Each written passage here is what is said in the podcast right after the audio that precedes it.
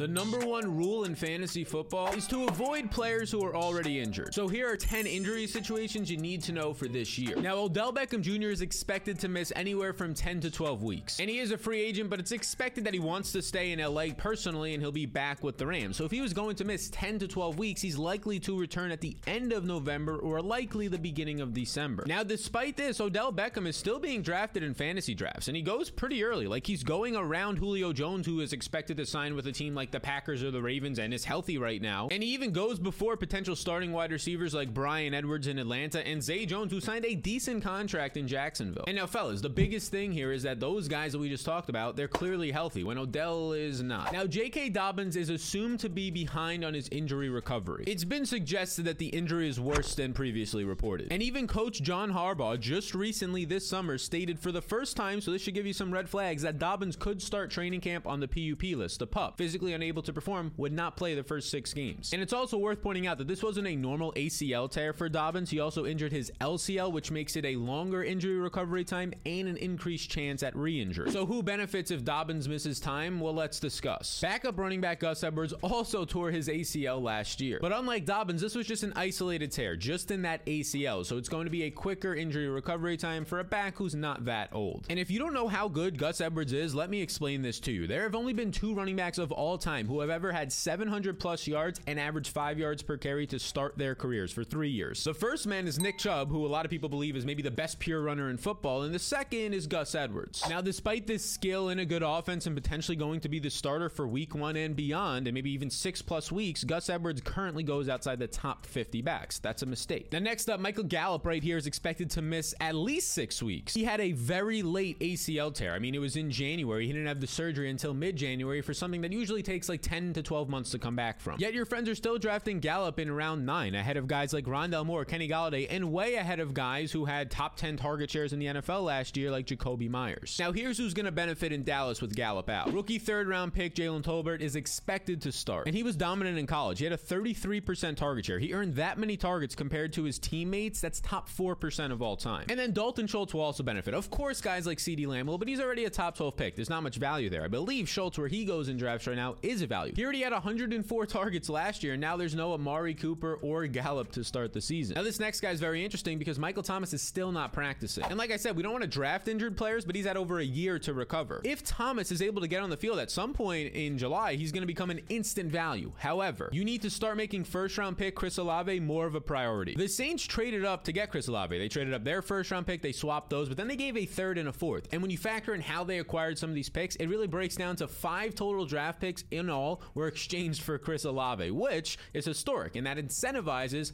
heavy usage. Next up, we have stud wide receiver Chris Godwin, who's expected to miss at least six weeks, and reports are saying closer and closer this might be a November or December type of an injury. Because similar to J.K. Dobbins, this wasn't just an ACL tear, it wasn't isolated. He also injured his MCL during this injury. A longer recovery time is needed. However, Godwin still goes as a top 30 wide receiver. He goes right around where Darnell Mooney goes, and this is in the fifth round, and even goes ahead of guys like Amari Cooper, Amon-Ra St. Brown, guys who are healthy and are not going to miss the first six to 10 weeks of the year. So now here's who's going to benefit in Tampa Bay. Now, of course, Mike Evans benefits, but like the CeeDee Lamb comparison, he's probably going to be a top 15 pick when it's all said and done. Not much value there. Russell Gage is going to be the clear number two option with Gronk retired for Tom Brady. And you can very confidently, maybe not 100%, but close, high, right? A high percentage that Russell Gage, he's going to set a new touchdown career high with five or more. And now for the rest of the depth chart here at wide receiver, it's going to be interesting because Tyler Johnson has been a guy who's been there. He actually has experience starting when Chris Godwin is out. He actually sees a 62% increase in his targets. The problem is he has not done a good job separating in the NFL. So there's a good chance you see Mike Evans on the outside, Russell Gage go into the slot, and then another outside receiver is used, but that's where it can get really just rotating. It might be Breshad Perriman. It might be Cyril Grayson, who was nice at the end of last year. It might be Scotty Miller.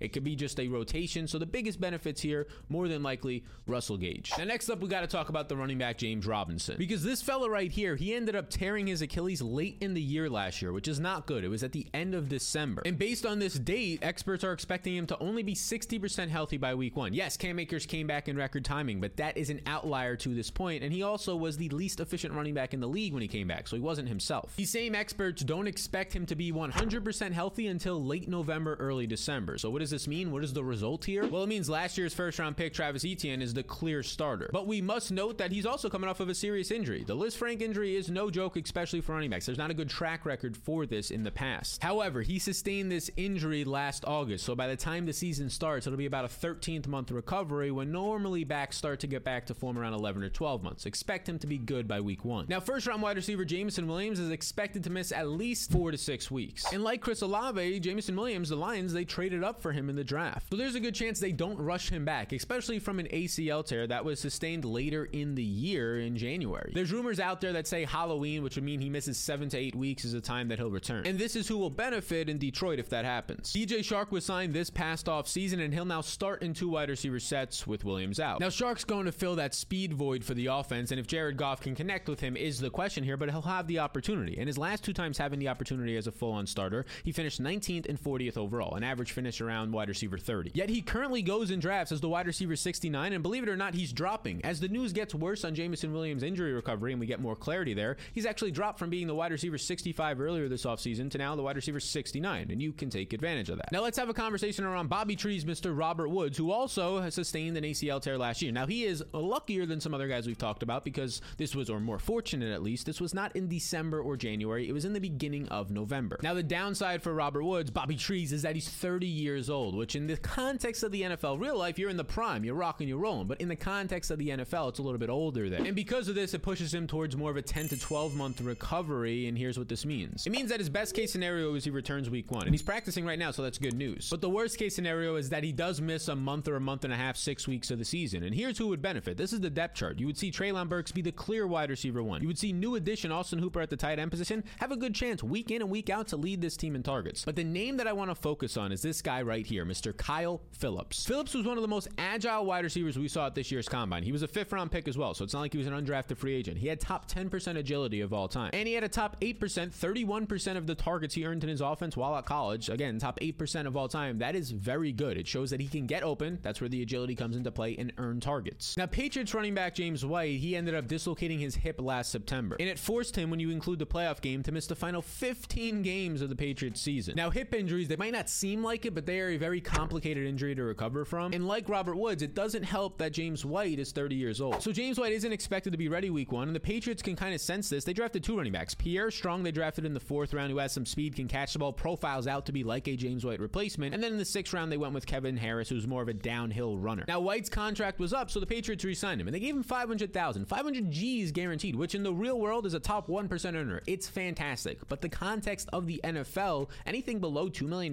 in guaranteed basically puts you in a category where you could be uh, an expenditure. You can be cut and you don't think twice about it. Now, I currently have James White as my running back 70 in my tiers, which is well below ADP. So I'm going to have legitimately zero shares of him this year, and you will too if you're using these. But let's have some fun. Let's try something new. If you secure the Supreme cheat sheet using the link via PrizePicks below, I'll also throw in a $20 Amazon gift card that I could send to that same email you use when you sign up. And if you don't like the guide, I'll refund your minimum deposit of $10 and you can keep the $20 Amazon gift card. So click the link below to learn more and acquire your $20 gift card and the cheat sheet. Now, another rookie wide receiver to talk about, this time in the second round, the 44th overall pick, John Metchie from Alabama, goes to the Texans and he's expected to probably miss the start of the year because he tore his ACL in December. Now, luckily for him, it was the beginning of December, not late December. So there is actually a chance, it's a slim chance, but a chance he can be ready week one. More likely he'll miss one or two weeks. And his absence would lead to this guy right here, Brandin Cooks, who I believe is a top 20 wide receiver. It would lead to him going in the slot more. Last year, Cooks played 187 snaps in the slot, which was about a quarter of his snaps, 23 or 24%. But here's the interesting part Cooks was tied for 12th on how effective, how efficient he was on a per snap basis out of the slot. And this was ahead of guys that we know. I mean, Chris Godwin, Keenan Allen, A.J. Brown, we know to be elite receivers. So you really want to be cautious and probably steer clear of most, if not all, of these guys. But if you want to see five guys that your friends mistakenly are avoiding in drafts, then check out this video right here. And let me say it one more time for you do not draft players who are already injured.